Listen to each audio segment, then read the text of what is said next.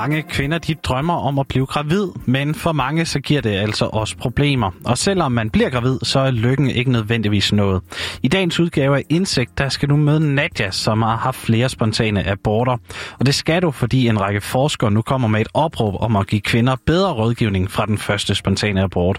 Men hvordan hjælper vi egentlig bedst de kvinder, der får en eller flere spontane aborter? Det ser vi nærmere på i dagens udgave af Indsigt.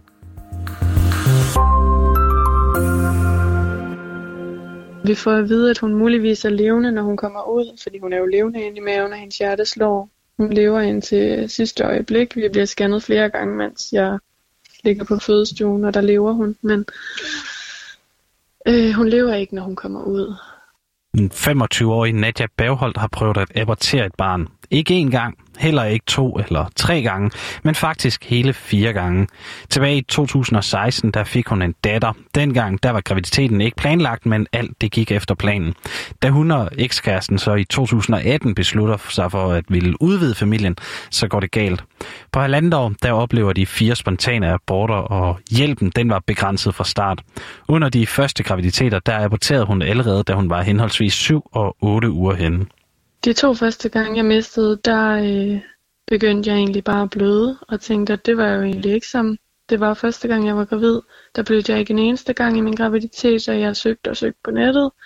Kunne fandt ud af, at altså, ja, der var mange, der blødte i deres graviditet, og så tænkte jeg, nå, men altså, jeg har rimelig kraftig menstruation normalt, og det her, det var sådan lige så kraftigt, eller lidt mere kraftigt, og så tænkte jeg, ah, det virker lidt underligt. Så jeg prøvede jo at kontakte min læge, og der sagde hun også bare, at det var nok bare en spontan abort. Øh, men i det hele taget, så virkede hun egentlig lidt irriteret på mig for at sådan forstyrre hende. Man følte i hvert fald, at man forstyrrede. Der var det bare, det er normalt, og du må bare prøve at op på hesten igen, blev der sagt, tror jeg. Og Nadia Bagholdt er ikke den eneste, der oplever et lidt afvisende sundhedsvæsen, når de har haft en spontan abort.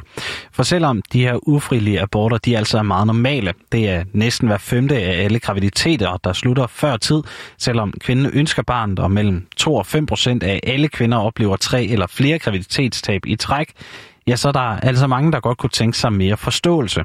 Det fortæller Helene Kagara, der er bestyrelsesmedlem i Landsforeningen for Ufrivilligt Barnløse, og så er hun også jordmor i en fertilitetspraksis. Derfor så er hun også i kontakt med mange kvinder, som har haft ufrivillige aborter. Forleden dag, der havde jeg et øh, netværksmøde med, øh, med nogle kvinder, som alle sammen har aborteret øh, flere gange før.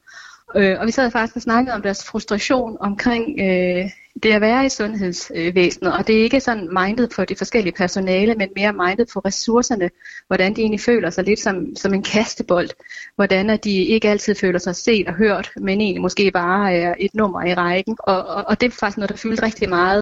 Især når kvinder de forsøger at blive gravide igen, så betyder det meget, at de tidligere har haft en abort.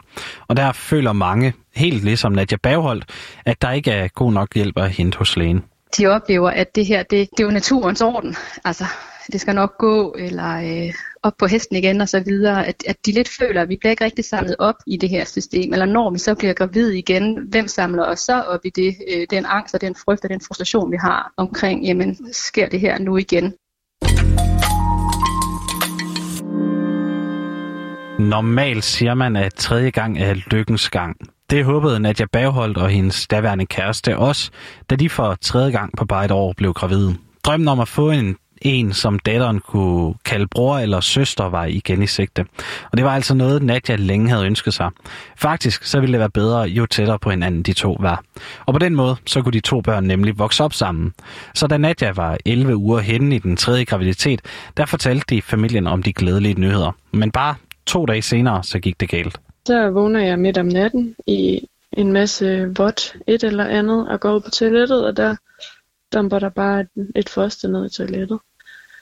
Og så ringer jeg til lægen, og er helt stille, for jeg vil ikke vække nogen. Tænker, det gør det hele værre, hvis vores lille datter vågner. Så jeg kommer ind øh, til sygehuset og bliver tjekket, og der er ikke noget barn længere. Og jeg husker egentlig ikke særlig meget om, hvad der skete der, men, men jeg fik i hvert fald ikke noget tilbud om noget med at kunne snakke med nogen eller noget. Et halvt år senere, der bliver Nadja igen gravid. Det første trimester, det går godt, og de vortende forældre, de får også at vide, at Nadja vender sig en lille datter. Men i uge 17, der går hun i fødsel, og datteren overlever ikke. Jamen, det var jo utrolig underligt. Man havde jo egentlig håbet lidt på, at det var ligesom første gang, hvor man ligger der med sådan en meget stor baby. Min første datter, hun vejede 4,5 kilo. Øhm, så det, det er jo noget helt andet, når man så ligger der med sådan en kold, livløs, øh, lille, lille, lille bitte baby. Altså, jeg tror, hun var knap 20 cm lang og vejede knap 400 gram. Det var ret urealistisk, men, men altså, stadig var det rart for mig, at jeg så kunne sidde og kigge på ansigtstrækkene og sådan se, hvordan hun så ud, for jeg kunne godt se på nogle af ansigtstrækkene, at hun jo egentlig lignede vores større datter. Og det er først nu, efter fire spontane aborter, at Nadja hun bliver tilbudt hjælp for første gang. Tidligere ville jeg gerne have haft nogen at snakke med os, så man ikke går i så lang tid. Jeg tror, det var næsten to år sammenlagt, hvor man bare har gået og haft det pisse dårligt med sine egne tanker om, om andre gravide, og om hvor uretfærdigt det var. Og der havde jeg altså brug for at vide, at det er der faktisk også andre, der tænker. Og altså, ja, man bliver selvfølgelig jaloux, når der er noget, man rigtig gerne vil have, og det bliver revet fra en gang på gang på gang.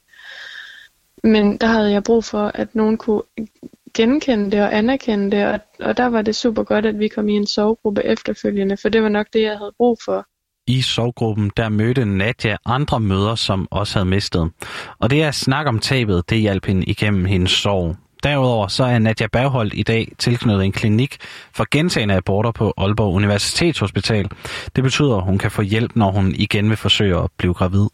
Og det er faktisk lederen af den her afdeling, som har været med til at lave forskning på, hvordan man skal hjælpe kvinder, der bliver ramt af de her spontane aborter.